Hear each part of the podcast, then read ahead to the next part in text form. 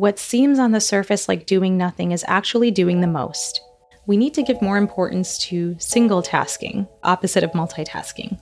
You're listening to The Self Worth Edit, the podcast inspiring South Asian women and beyond to quit playing small and start trusting the power and wisdom within. Join me, Nosheen, on Mondays as I share insightful conversations, tips for healthier ways of thinking, and lessons in healing our relationships with ourselves. Thanks for tuning in to the Self Worth Edit. Here we go. Hello, and welcome to another episode of the Self Worth Edit.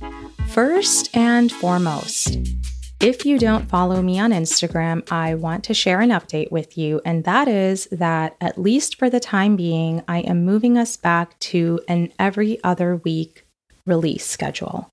When I first started the show, that was our cadence, new episode every other week. And then my time and my life, everything at the time allowed for me to move to a weekly schedule. So I went for it. And now, as you know, if you tune in on a regular basis, it has been more difficult for me to keep up with the regular cadence as I adjust to being in a new country for a little while. However, I didn't want the consistency to completely fall off. I am still very passionate about this show and this project and showing up for all of you, and it is not going to completely fall off. Sometimes we need to find ways to adjust and accommodate our needs as they evolve. And for me right now, to find the balance between giving myself what I need and getting you what I want to provide for you in this space, what makes the most sense is to scale back to an every other week release schedule of new episodes. So, week before last, there was a new episode. It was also a solo about the risks of solitude along our self worth journey. And today, I actually want to do yet another solo episode before we get into some of the interviews that I have lined up for you. Because May is Mental Health Awareness Month, and I have something to say about that topic. Before we get into it, if you do not already follow me on Instagram, then come join over at Self Worth Edit. I will put it in the show notes as well. This is a great place to keep up with updates in between episodes. I am working on being more regular with stories and posts there as well. So let's connect there in between these every other week episodes. All right. So, I view today's episode and today's topic as one big reminder for you. And that is that mental health is not linear. Mental health is not a static thing, it is something that needs to be continuously cultivated, actively practiced, regularly refined. And it's easy to forget the practices that contribute to our mental health on a daily basis.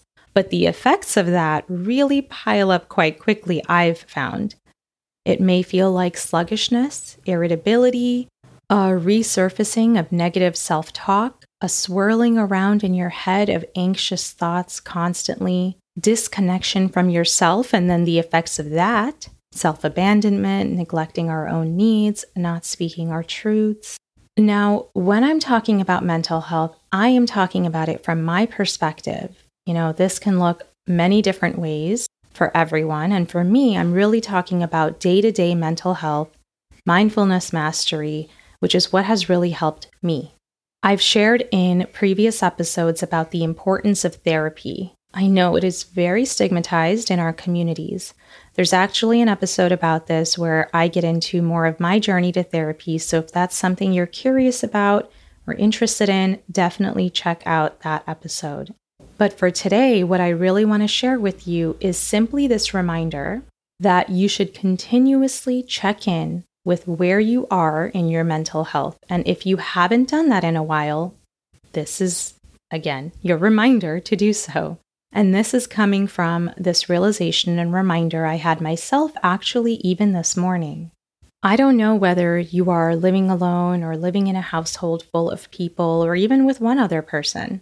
But I have gone from living alone to now living with a couple other people and having more friends and community around. And it has meant less time with my own thoughts. I find myself feeling like I can't hear myself think sometimes because it's not as easy to make space for it.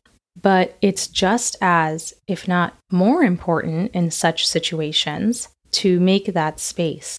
The other piece of this is that taking time alone to be by yourself is not in and of itself how you cater to your mental health.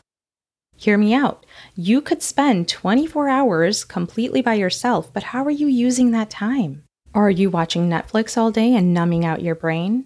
Are you on the phone with people while you're physically alone, but you're talking a lot with other people?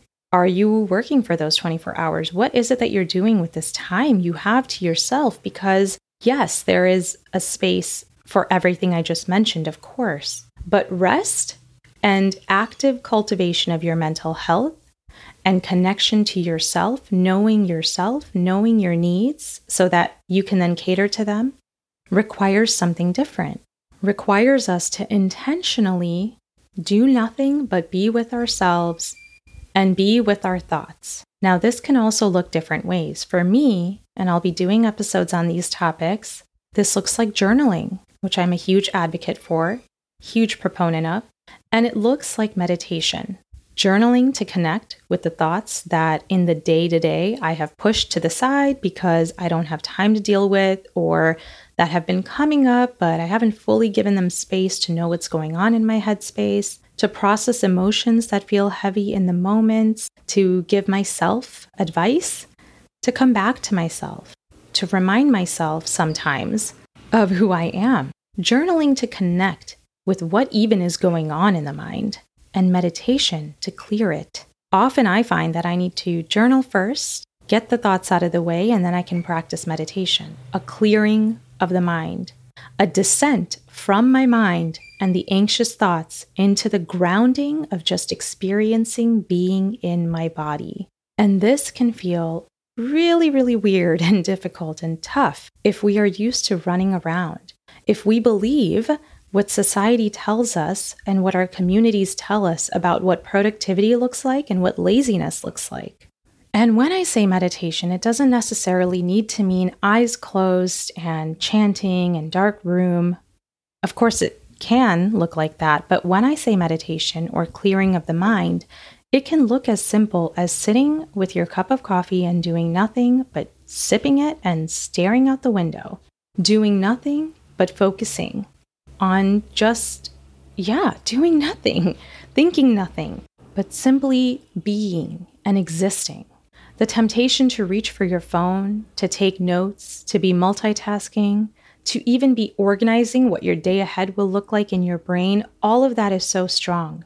And to just sit there and stare out the window as you sip your coffee can feel really uncomfortable. Like you're not doing anything, like you're lazy, but you're not lazy. You're actually doing something very important. The message right now is not about, hey, we don't need to be productive all the time. Of course we don't. That is an important message.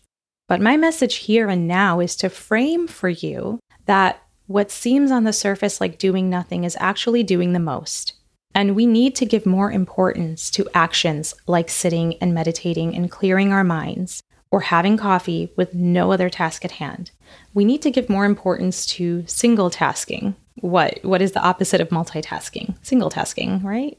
Because taking that time for ourselves, taking the time to clear all the bullshit, excuse my language, of the day to day tasks and obligations and responsibilities is actually setting us up to show up as better versions of ourselves for ourselves and for all of those other responsibilities as well and taking the time to be intentional about checking in with, regularly cultivating our mental health is as important as our daily hygiene, is as important as brushing your teeth every day, as important as showing up to work every day, as eating to physically nourish ourselves every day. Those actions I just described are routine and automatic.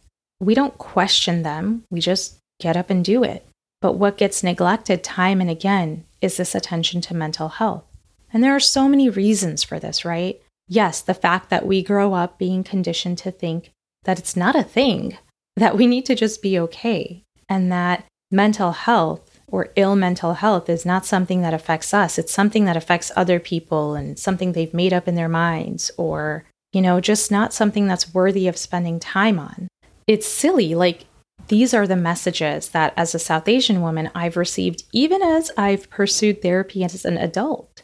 It's when you start to take control of it and experience the benefits of it for yourself that you realize the power of being intentional about your mental health and the fact that it is a thing and right all of these myths around it that we have been taught growing up are inaccurate and it's going to take us time to build in the habit of prioritizing this on a daily basis whether that means journaling every day or taking 1 to 2 minutes to meditate in the morning or whatever it looks like for you but being intentional about figuring out what it looks like for you and then practicing it daily. It's going to take time because we have been brushing our teeth since the beginning of our lives, more or less.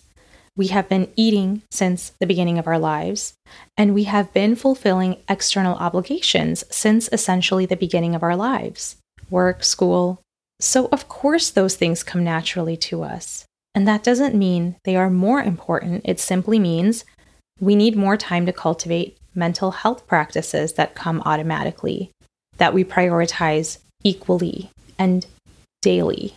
And the only way that's going to happen is through intentionality, through building the awareness. So that's my message for you today is this reminder to not neglect your mental health, to not confuse it for something that should be linear, to not believe that tending to your mental health is not a hugely valuable use of your time and energy, and to invite you and to encourage you, if you've not already, Determine what checking in with and cultivating your mental health on a daily basis might look like for you. Maybe they are at home practices. Maybe it involves seeking professional help. Maybe it involves medication. Whatever it looks like for you, you are worthy and deserving of knowing how to take care of your mental health, and you are worthy and deserving of taking the time to do so, putting those practices in play for yourself. And you are responsible. You are responsible for your own mental health. So take ownership of that. Don't put it on anyone else to determine how or whether to take care of your own mental health. Of course, you can seek support and guidance, but take that ownership, show up for yourself. And again, if you want to learn more about therapy and my experience with therapy, it's one of the first episodes I did for this show it is like episode number three. It's called Therapy Myths in South Asian Culture. And again, if you're not following on Instagram, I am at Self Worth Edit. Hope to see you there and tune in. Reminder we're going to every other week, so in a couple weeks for a new episode. Until then, I wish all the best for you and your families and your loved ones. Talk soon.